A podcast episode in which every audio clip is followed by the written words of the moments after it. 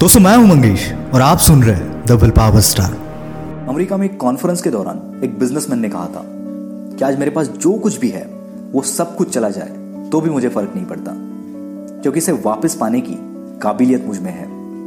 और इसी काबिलियत के दम पर दो साल के अंदर मैं ये सब कुछ वापस खड़ा कर सकता हूँ। दोस्तों, सब कुछ छीना जा सकता है या चोरी हो सकता है, पर बंदे की काबिलियत कभी उसे चुराई नहीं जा सकती। उल्टा दिन पर दिन ये बढ़ती चली जाएगी। 2009 में एक मूवी आई थी थ्री इडियट्स जिसमें आमिर खान का एक डायलॉग था, जो कि मुझे बहुत पसंद है। और मुझे यकीन है कि आपको भी ये पसंद होगा। इसमें आमिर खान बोलते हैं कि काबिल होने के लिए पढ़ो, कामयाब होने के लिए नहीं। एक्सलेंस का पीछा करो सक्सेस झक मार के तुम्हारे पीछे आएगा।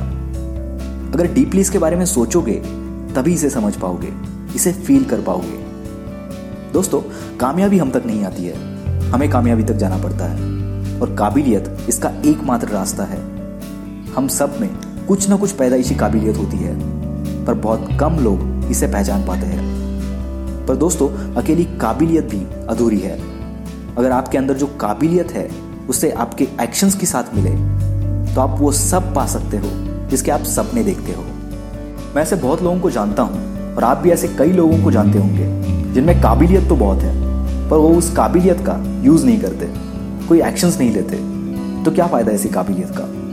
क्योंकि सक्सेस तब मिलेगा जब आप उसके लिए कुछ करोगे। अगर बिना काबिलियत के लक की वजह से कोई चीज़ मिल भी जाती है तो भी वो ज़्यादा देर तक नहीं टिकेगी, क्योंकि उसको संभालने की काबिलियत ही आप में नहीं होगी। दोस्तों सक्सेस किसी को काबिल नहीं बनाता, बल्कि आपकी काबिलियत आपको सक्सेसफुल बनाती है। सब जानते हैं कि मार्क जकरबर्ग तेईस साल की उम्र में अरबपति बने। पर यह बात बहुत कम लोगों को पता है कि पाँच साल की उम्र से उन्होंने उनकी काबिलियत पर काम करना शुरू कर दिया था। पाँच साल के थे माँ। तब से वो कोडिंग करते थे। तब जाके वो फेसबुक बना पाए। क्योंकि उम्र के 19 साल तक उन्होंने अपने आप को इस काबिल बना लिया था। दोस्तों सक्सेस कोई एक रात में मिलने वाली चीज़ नहीं है। इसमें कई रातों का संघर्ष होता है। नाकामयाबी कई बार सपने तोड़ देती है। पर आपकी काबिलियत आपको डट कर खड़ा रहने की हिम्मत देगी। फिर से ट्राई करने के लिए वो कॉन्फिडेंस देगी। इसलिए काबिलियत बढ़ाओ। क्योंकि ये सोसाइटी भी इंसान की रिस्पेक्ट उसके काबिलियत के हिसाब से करती है।